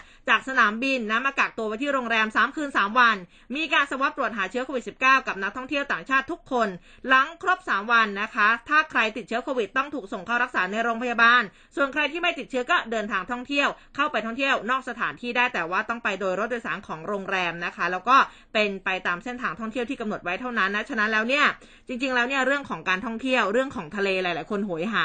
นะคะ ก็ลองดูแล้วกันนะ1ตุลาคมนี้นะคะ กับพัทยาแซนด์บ็อกซ์แล้วก็ชลบุรี move on ค่ะ แต่สุดท้ายและท้ายสุดขอให้อยู่ในกติกาที่จังหวัดเขากำหนดไว้ด้วยนะคะ ครับผมทุกอย่างก็ต้องทำตามตามกติกานะครับ ใช่ค่ะ ครับมีอีกหนึ่งข่าวครับคุณผู้ฟังที่ชัยภูมิเนี่ยก็มีเอ่อเดี๋ยวนะฮะของอ๋อน่าจะเป็นข่าวของเมื่อวานนะครับ เดี๋ยวคุณตอบไปก่อนนะฮะอ่าได้ค่ะ มีเรื่องของผู้ปกครองอยู่แล้วนะเรื่องการเรียนออนไลน์ครับเราได้คุยกันทุกวันเกี่ยวกับเรื่องของการเรียนปัญหาออนไลน์เรื่องของการแก้ปัญหาเนี่ยนะคะ คุณหญิงกัลยาโสพลพานิชค่ะ รัฐมนตรีช่วยว่าการกระทรวงศึกษาธิการ ก็บอกกรณีที่กลุ่มนักเรียนออกมาเรียกร้องให้มีการยุติการเรียนการสอนออนไลน์แล้วก็บอกว่ากระทรวงศึกษาธิการเนี่ยมีการแก้ปัญหาเกี่ยวกับการเรียนออนไลน์อย่างต่อเนื่อง โดยมีทั้งหมด 5 รูปแบบ ที่จะให้นักเรียนเลือกเรียนแล้วก็ครูเลือกสอนได้นะคะ ซึ่งก็ขึ้นอยู่กับความพร้อม และก็สถานการณ์ของแต่ละโรงเรียนในแต่ละจังหวัด โดยพออโรงเรียน แล้วก็ผู้ว่าราชการจังหวัดที่สามารถกำหนดได้ ขอผู้ปกครองเนี่ยอย่ากังวลค่ะ ยืนยันนะเร่งดำเนินการแก้ไขปัญหาในทุกรูปแบบเพื่อให้นักเรียนเนี่ยได้เรียนอย่างมีประสิทธิภาพนะคะ อันนี้เนี่ยทางกระทรวงศึกษาธิการเขาบอกว่า คือผู้ปกครองอย่าอย่าอย่ากังวลนะเรื่องของการเรียนออนไลน์นะคะ อันนี้ก็ฝากกันไว้ด้วยนะคะครับอะมาเจอแล้วนะครับข่าวเมื่อสักครู่ที่จะเล่านะครับที่ชัยภูมิมีภูเขาถล่มโรงพยาบาลสนาม ผู้ป่วยโควิดก็รอดบุดวิดนะครับ ประเด็นก็คือเกิดจากก้อนหินขนาดใหญ่นะครับ สไลด์ลงมาทับอาคารที่พักสงฆ์ที่ใช้เป็นโรงพยาบาลสนาม และก็ศูนย์ปฏิบัติการควบคุม และป้องกันโรคตำบลแหลมทองอำเภอพักดีชุมพลจังหวัดชัยภูมินะครับ เหตุการณ์เกิดขึ้นเมื่อวานนี้ช่วงเช้านะครับ เกิดเหตุภูเขาถล่มเป็นก้อนหินขนาดใหญ่เนี่ยจำนวน 3 ก้อนนะสไลด์ตัวลงมาทับอาคารที่พักสงฆ์ซึ่งใช้เป็นศูนย์พักคอย และก็โรงพยาบาลสนาม ขณะที่ผู้ที่เข้าอาศัยจำนวนกว่า 10 รายเนี่ยเดินทางไปตรวจคัดกรองโควิด -19 ที่โรงพยาบาลพักดีชุมพลตั้งแต่เวลา 6 โมงเช้า ก็รอดตายอย่างบุดหวิดนะครับ ก่อนที่จะเกิดเหตุการณ์ภูเขาถล่มครั้งนี้เนี่ย คือมันมีฝนตกลงมาอย่างหนักเป็นเวลาหลายวันอืมโดยเฉพาะในพื้นที่วัดเขาถ้ำพระนะครับ ที่ตั้งอยู่บริเวณยอดเขาพญาฝ่อซึ่งเป็นต้นน้ำฉี่นะครับภูเขานี้นะครับเป็นภูเขาหินปูน ลักษณะทางกายภาพของภูเขาประเภทนี้ก็คืออ่าอยู่ในประเภทภูเขาหินปูนที่มีดินอุ้มหินอืมเมื่อเกิดฝนตกลงมาอย่างหนักประกอบกับน้ำฝนซึมซับลงไป ก็ส่งผลให้ดินนี้อ่อนตัวนะครับ แล้วก็เกิดการสไลด์ของก้อนหินขนาดใหญ่ในที่สุดนะครับ จากการตรวจสอบในพื้นที่ก็เกิดภูภูเขาที่เกิดดินสไลด์ลงมาทับอาคารที่พักสงฆ์เนี่ยนะครับพบว่ามีก้อนหินขนาดใหญ่เนี่ยจำนวน 3 ก้อนสไลด์ตัวลงมาจากยอดเขาเป็นระยะระยะทางยาว 500 เมตรนะครับ จนมองเห็นเป็นสภาพพื้นที่ราบเป็นหน้ากลอง โดยก้อนหินขนาดใหญ่เนี่ย ก้อนแรกอยู่ห่างจากก้อนที่2ประมาณ 10 เมตร และอืมก้อนที่2ห่างจากก้อนที่3ประมาณ 20 เมตรนะครับ ส่วนก้อนที่3ถือว่าเป็นก้อนที่สร้างความเสียหายต่ออาคารนี้นะครับ โดยบริเวณที่ถูกก้อนหินสไลด์ลงมาทับตัวอาคารก็คือบริเวณอาคารศูนย์พักคอย ที่พักของผู้ที่เสี่ยงอ่าต่อการติดโควิด -19 นะครับ แล้วก็ตรงนี้เนี่ยอ่า เสียหายไปกว่า 50%ห้องน้ำชาย ห้องน้ำหญิง ถูกก้อนหินถล่มพังยับเยินนะครับ พังใช้งานไม่ได้ ส่วนโรงพยาบาลสนามที่ตั้งอยู่ในอาคารหลังเดียวกันเนี่ย เสียหายไปประมาณ 30%พระลูกวัดเขาถ้ำพระนะครับ ก็ออกมายอมรับว่าขณะที่กำลังฉันพัฒหารเช้าอยู่เนี่ยก็ได้ยินเสียงคล้าย ๆ กับเสียงเครื่องบินไอพ่นอยู่ด้านหลังวัดนะครับอืมจนอ่า ทางพระแล้วก็ญาติโยมเนี่ยตกใจนะครับ ต้องหยุดกิจกรรมทางสงฆ์แล้วก็รีบออกไปดูบริเวณที่เกิดเหตุ ก็ปรากฏว่าพบก้อนหินขนาดใหญ่จำนวนสองสองก้อนเนี่ยสไลด์ลงมาทับอาคารบางส่วน และต่อมาวันที่ 3 ก็ถลายลงมาอีกครั้งหนึ่งนะครับ ครั้งนี้ก็สไลด์ลงไปทับอาคารที่พักคอยโดยเฉพาะบริเวณห้องน้ำพังเสียหายยับเยินนะครับอืมอันนี้ เอามาเล่าให้ฟังนะครับ ที่ชัยภูมิครับ ค่ะ ทีนี้เนี่ยมาดูเดินเรื่องของทาง d ีเอเขาออกมาเตือนอย่าหลงเชื่อข่าวปลอม โทรผ่านไลน์ทำให้เกิดเนื้องอกในสมองนะคะโฆษกกระจุกระทรวง DS ค่ะนางสาวนพวรรณหัวใจมั่นก็บอกว่าตามที่มีการเผยแพร่ในสื่อต่างๆ เกี่ยวกับประเด็นเรื่องโทรผ่านไลน์ได้รับคลื่นแม่เหล็กไฟฟ้ามากกว่าปกติทำให้เกิดเนื้องอกในสมอง ทางศูนย์ต่อต้านข่าวปลอมค่ะดำเนินการตรวจสอบข้อเท็จจริงนะคะโดยสถาบันประสาทวิทยากรมการแพทย์ กระทรวงสาธารณาสุขนี่ก็พบว่าประเด็นดังกล่าวเนี่ยเป็นข้อมูลเท็จนะคะ กรณีการแชร์ข้อความค่ะว่าอันตรายจากการโทรผ่านไลน์นะมาจากเอ่อเวลา Wi-Fi แล้วก็ Data ทำงานรับส่งข้อมูล ค่า RF จะสูงขึ้นไปมากนะคะ จะทำให้ได้รับคลื่นแม่เหล็กไฟฟ้ามากกว่าโทรศัพท์ปกติถึง 9 เท่า จากปกติคลื่นแม่เหล็กจะ ถูกส่งออกมาเนี่ยหนึ่งหมื่นไมโครวัตต์ แต่ถ้าโทรผ่านไลน์คลื่นก็จะถูกส่งมาถึง 90,000 ไมโครวัตต์ทำให้เกิดเนื้องอกในสมองได้ ทางสถาบันประสาทวิทยาได้ชี้แจงในเรื่องดังกล่าวนะ บอกว่าไม่เป็นความจริงนะคะ เนื่องจากคลื่นโทรศัพท์ มีอยู่ในสิ่งแวดล้อมของโลกทุกที่อยู่แล้ว แม้ในบริเวณใกล้เสารับส่งสัญญาณก็ไม่ได้แตกต่างจากบริเวณที่อยู่ห่างออกไป หรือแม้แต่ผู้ที่ใช้โทรศัพท์เคลื่อนที่ที่พกติดตัวไปในทุกที่ทุกเวลา ซึ่งก็ยังไม่มีการศึกษายืนยัน ถึงผลของสัญญาณดังกล่าวว่าทำให้เกิดเนื้องอกในสมองนะคะ โดยการใช้โทรศัพท์ให้เหมาะสม ไม่มากหรือนานจนเกินไปก็จะช่วยลดอาการร้อนจากการสัมผัสโดยตรงได้ หรืออาจจะเลือกใช้ small talk หรือว่าหูฟังที่อ่าก็สามารถช่วยได้ แต่ต้องเลือกหูฟังที่มีคุณภาพด้วยนะคะ หรือว่าอืมบางท่านที่ถือโทรศัพท์ ในท่าเดิมนานๆนะคะ ถือแบบเนี้ยเป็นชั่วโมงชั่วโมงเนี่ยนะคะ ก็คือมันสามารถทำให้เกิดอาการชาเนื่องจาก การขยับตัวของร่างกายเนี่ยลดลง หรือว่าจากท่าทางในการถือโทรศัพท์อยู่ในท่าเดิมนานจนเกินไปนะคะ ดังนั้นก็ขอให้ประชาชน อย่าหลงเชื่อข้อมูลดังกล่าว แล้วก็ขอความร่วมมือไม่ส่งหรือว่าแชร์ข้อมูลดังกล่าวต่อในช่องทางสื่อสังคมออนไลน์ต่าง ๆนะคะ อันนี้ก็ฝากกันไว้ด้วยนะคะครับเดี๋ยวช่วงนี้เราพักกันสักครู่หนึ่งนะครับ เดี๋ยวกลับมาตรวจสอบสภาพอากาศวันนี้เป็นยังไงนะครับในพื้นที่ทั่วประเทศไทยครับ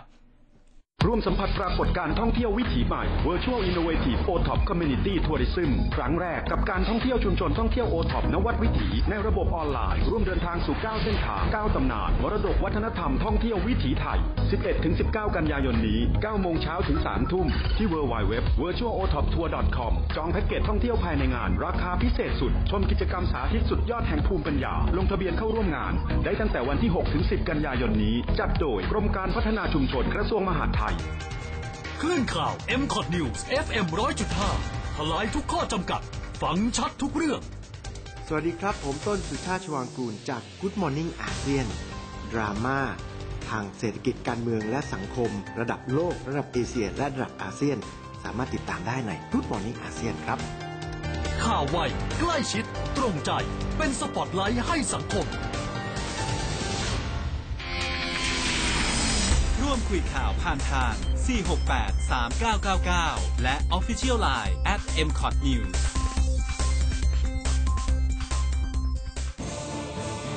ร้อยจุดห้าคืบหน้าข่าว News Update ช่วงข่าวหน้าหนึ่ง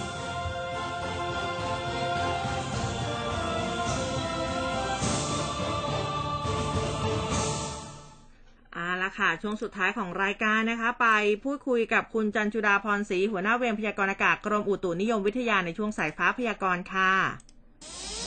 สายฟ้าพยากรณ์โดยกรมอุตุนิยมวิทยา สวัสดีค่ะ สวัสดีค่ะค่ะ คุณจันจุดาคะช่วงวันนี้ฝนฟ้าจะเป็นอย่างไรบ้างคะในช่วงในในอ่าทั้งกวัรุนงเทพมหานเลยนะครของเราเนี่ย กรุงเทพแล้วก็อ่าทั่วประเทศไทยเลยค่ะ อืมโดยรวมแล้ววันนี้นะคะ ก็คือประเทศไทยเนี่ยยังคงมีการกระจายฝนที่ดีนะคะ อืมฝนยังคงมีฝนตกหนักต่อเนื่อง ฝนตกต่อเนื่องอยู่นะคะ แล้วก็ค่ะมีฝนเกิดขึ้นด้วยนะคะ ไม่ว่าจะเป็นภาคเหนือภาคตะวันออกเฉียงเหนือนะคะ แล้วก็ภาคกลางรวมทั้งภาคตะวันออกและภาคใต้ และกรุงเทพมหานครด้วยนะคะโดยรวมแล้ว เพราะว่าตัวแนวร่องมรสุมเนี่ยยังคงพาดผ่านอยู่ที่ภาคกลาง แล้วก็ภาคตะวันออกภาคตะวันออกแล้วก็ภาคตะวันออกเฉียงเหนือด้วยนะคะ แล้วก็มรสุมก็ยังคงมีกำลังแรงเกิดขึ้นด้วยนะคะ ดังนั้นอืมอ่าฝนก็ยังคงดี แล้วก็มีฝนตกหนักเกิดขึ้นด้วยนะคะค่ะค่ะอันนี้บอกได้ไหมคะว่าภาคไหนหรือว่าพื้นที่ไหนที่ที่จะหนักที่สุดอะคะ ก็จะหนักค่อนข้างเยอะก็คือทางด้านภาคเหนือนะคะภาคเหนืออืมตอนล่างไม่ว่าจะเป็นแม่ฮ่องสอนเชียงใหม่นะคะลำพูนลำปางนะคะ ที่มีอืมฝนตกหนักนะคะ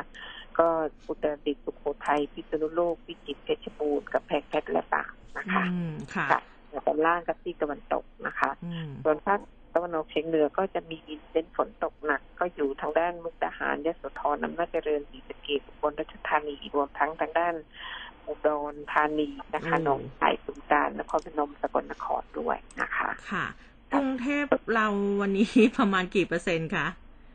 กรุงเทพวันนี้ก็ยังคงร้อยละแปดสิบของพื้นที่โอ้ยังเยอะนะคะอยู่ก็การกระจายฝนก็ยังคงมีฝนตกหนักเกิดขึ้นอยู่นะคะ เพราะว่า แนวร่องมรสุมพาดผ่านเนี่ยฝนจะตกได้ตลอดทั้งวันตกตกๆหยุดเนี่ยนะคะ ค่ะครับค่ะผมภาคใต้เองนี่เรือยังออกได้ไหมคะอืมพอไหวไหมภาคใต้ฝั่งภาคใต้ฝั่งตะวันตกก็ยังคงให้เรือเล็กงดออกจากฝั่งอ๋จนอถึงค่ะค่ะอืมส่วนฝั่งอ่าวไทยก็เดินเรือด้วยความระมัดระวังค่ะ ค่ะ ค่ะ วันนี้ขอบพระคุณมากนะคะสวัสดีค่ะค่ะสวัสดีสวัสดีครัค่ะบก็ยังคงหนักอยู่นะคะพื้นที่กรุงเทพนะ 80เปอร์เซ็นเลยนะคะครับตกช่วงได้อาทั้ทิตงย์วันนี้จะ ตกชุ่มฉ่ำเลยแหละนะในสำหรับในในช่วงนี้นะคะ อามากันที่ข่าวเกี่ยวกับเรื่องของเลือกแหล่งท่องเที่ยวคนน้อยต้อนรับชีวิตแฮปปี้คลายล็อกอ่าเออนะคะ ข้อมูลจากไทยโพสต์ นอกจากเตรียมตัวรับมือการคลายล็อกดาวน์ค่ะ อีก 5 จังหวัดนะกทมชลบุรีเพชรบุรีประจวบเชียงใหม่ อย่างเช่นอำเภอแม่แตงแม่ริมอำเภอดอยเต่าในช่วงต้นตุลาที่จะมาถึงนี้ของบรรดาผู้ประกอบการ สถานที่ท่องเที่ยวเพื่อต้อนรับนักท่องเที่ยวแล้วนะคะ สิ่งหนึ่งที่ละเลยไม่ได้ก็คือความปลอดภัยในระหว่างการท่องเที่ยวของนักเดินทางหลายคนที่ต้องไป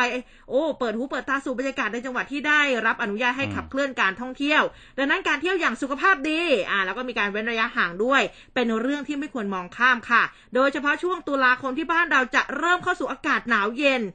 ตุลานี่หนาวเย็นแล้วเหรอ ไม่ครัใช่บพฤศจิกาเหรอ ที่จริงหนาวแล้วครับอ๋อทางภาคเหนือภาคอีสานเนี่ยเริ่มแบบสัมผัส ไอเย็นไม่รู้ว่าปีนี้กรุงเทพจะหนาวไหมนะนะครับต้องมาลุ้นกันนะคะ คือเขาบอกว่าอากาศหนาวเย็นที่อาจจะกระตุ้นให้การแพร่ระบาดกลับมารุนแรงอีกครั้งเอออันนี้ไม่ไม่ไม่ค่อยดีสักเท่าไหร่นะครับนะก็บอกว่าคือมันก็เป็นไปได้ถ้ากาดของนักเดินทางเริ่มตกลงฮะเพราะรู้อ่าเพราะการรู้จักกินเที่ยวอย่างปลอดภัยอันนี้ถือเป็นปัจจัยหนึ่งที่ทำให้เราเนี่ยอยู่กับโควิดได้เป็นอย่างดี แล้วก็ช่วยขยับสภาพเศรษฐกิจให้ดำเนินต่อไปได้เหมือนกันนะคะ อาสาสมัครสาธารณสุขอสสเขตคลองเตยค่ะ คุณศรีรัตนาผลงาม ให้ข้อมูลค่ะบอกว่าสิ่งที่เน้นเนี่ยนะก็คือ ไม่ว่าคุณจะเลือกเดินทางไปเที่ยวที่ไหนก็ตาม ข้อควรระวังที่สำคัญก็คือ การไม่พาตัวเองเข้าไปในพื้นที่ที่มีคนอยู่แออัดมากเกินไป อย่างในห้างสรรพสินค้า ที่ปัจจุบันก็เริ่มให้เปิดบริการแล้วใช่ไหมคะ เพราะว่าเราเนี่ยไม่รู้ว่ามีใครที่ติดเชื้อโควิดอยู่หรือเปล่า หรือว่าแม้แต่ในร้านสะดวกซื้อต่างๆ หลักของการเที่ยวอย่างปลอดภัยจริง ๆ คือการไม่เลือกแหล่งท่องเที่ยวที่มีคนหนาแน่นนั่นเองนะไม่ว่าจะเป็นทะเลภูเขานะคะ พร้อมด้วยการยกกาดในการใส่หน้ากากอนามัยหมั่นล้างมือเป็นประจำค่ะ คิดอย่างง่ายๆนะว่าถ้าที่เที่ยวไหนคนเยอะก็ให้หลีกเลี่ยงไปที่อื่นซึ่งคนน้อยกว่า แต่ก็ได้อ่ารู้สึกคือก็คือมันก็รู้สึกว่าได้เปิดหูเปิดตากันบ้างเหมือนกันนะคะ คลายความอุดอู้อยู่ในบ้านมานานหลายเดือนก็น่าจะพอแล้วนะ แล้วก็อีกสิ่งหนึ่งที่ควรระวังเนี่ยหากต้องการ ไม่ให้ต้องการสิคือถ้าต้องเข้าห้องน้ำสาธารณะ อันนี้แนะนำให้พกกระดาษทิชชู่เปียก เพื่อไปเช็ดบริเวณฝาชักโครกที่เราจะนั่งก่อนทุกครั้งครับหลังเข้าห้องน้ำให้ล้างมือให้สะอาด หรือหากพบว่าบริเวณสถานที่ท่องเที่ยว มีจุดล้างมือให้กับนักท่องเที่ยว รีบเข้าไปเลยค่ะ รีบไปล้างมือทันทีหลังจากลงรถนะคะ ทั้งนี้ผู้ที่เกี่ยวข้องในแหล่งท่องเที่ยวนั้นๆควรจัดให้มีอ่างล้างมือ ที่ตั้งกระจายอยู่ในบริเวณ อันนี้ถือว่าเป็นสิ่งที่ดีเพื่อสุขภาพ สุขลักษณะการท่องเที่ยวที่ปลอดภัย แล้วก็นอกจากนี้เวลาเปิดประตูห้องน้ำสาธารณะแนะนำไม่ใช้ข้อศอกหรือว่าแขนดันประตู แทนการสัมผัสด้วยมือโดยตรง หรือหากต้องใช้มือเปิดประตู ก็แนะนำให้ฉีดสเปรย์แล้วก็แอลกอฮอล์ก่อนนะคะ แล้วก็ต้องไม่เอามือเนี่ยไปเช็ดหน้าเช็ดตา สิ่งต่างๆ เหล่านี้ค่ะ ทางอสสท่านนี้ก็บอกว่าเราต้องทำเป็นนิสัยนะ เพื่อที่ว่าหากเราออกไปนอกบ้านทุกอย่างก็จะติดตัวเราไปนะครัคะบอะคุณผู้ฟังส่งข้อความเข้ามาบอก คุณวรพรบอกว่าช่วงนี้ยังไม่กล้าเข้าห้างเลยนะครับเออส่วนในหลาย ๆ พื้นที่นะฮะก็ อ่าบอกว่ามีฝนตกลงมาตลอดทั้งวันนะครับโอ้ไม่ว่าจะเป็นที่ชนบุรีนะครับอ่าส่วนที่โคราชบ้านคุณสศิมาเนี่ยเอามีมีไหมมีไหมฝนมาไหมเราก็เสื้อลุ้นตเสื้อลอดผ้าเลยไม่นะแห้งแล้วเสื้อผ้าไม่แห้งแล้วอ๋อโอก็เคฝนค่ะตกนะครับโอเคส่วนฝนตกทั่วที่ถึงอ่าคุณไพชุติมนต์บอกว่าลุ้นบอกว่าทุกปีเนี่ยจะหนาวไม่หนาวในพื้นที่กรุงเทพเอออันนี้ลุ้นจริงๆนะลุ้นจริง ๆ คือบางบางเขาเรียกว่าบางฤดูเนี่ยหนาวฮะอยู่ประมาณสักวันสองวันอะอืมไปไหนแล้วล่ะกลับมาก่อนหนาวของฉันหายไปแล้วนะครับ อะอีกข่าวหนึ่งข่าวดีข่าวหนึ่งครับ คุณผู้ฟังค่ะสภาไฟเขียว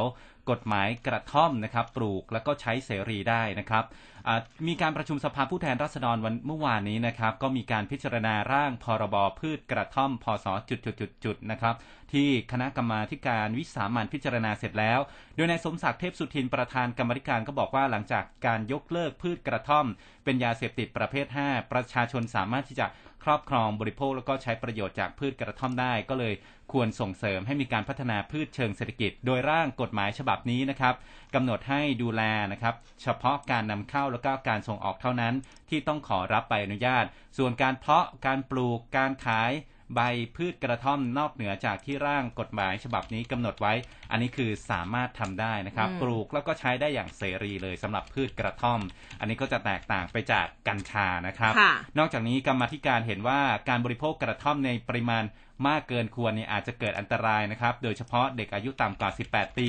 สตรีมีครรภ์แล้วก็สตรีที่กำลังให้นมบุตร จึงกำหนดมาตรการควบคุมการขายการโฆษณา แล้วก็การบริโภคใบกระท่อมเนี่ยนะครับ ในบางประการเพื่อคุ้มครองสุขภาพของผู้บริโภค แล้วก็กลุ่มบุคคลที่ว่าไปนี้นะครับ แต่ไม่ควรกำหนดข้อบังคับที่กระทบกับวิถีชีวิตชุมชน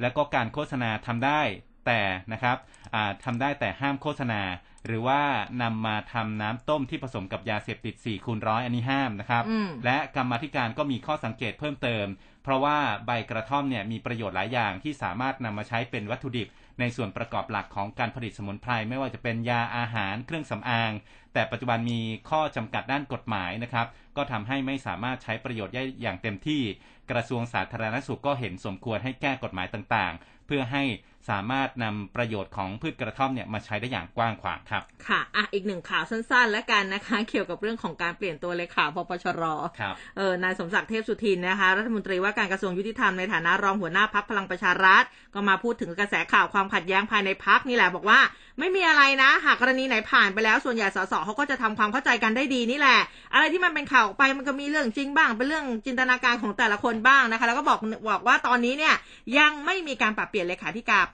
เลขาธิการพักพลังประชารัฐตามข่าวลือแต่อย่างใดนะครับฝากกันไว้ด้วยนะคะ นี่ก็คือข่าวที่เรานำมาฝากคุณผู้ฟังในเช้าของวันนี้นะครับ เราสองคนลาคุณผู้ฟังไปก่อนพบกันใหม่วันพรุ่งนี้สวัสดีครับ สวัสดีค่ะร้อยจุดห้าคืบหน้าข่าว News อัปเดตช่วงข่าวหน้าหนึ่ง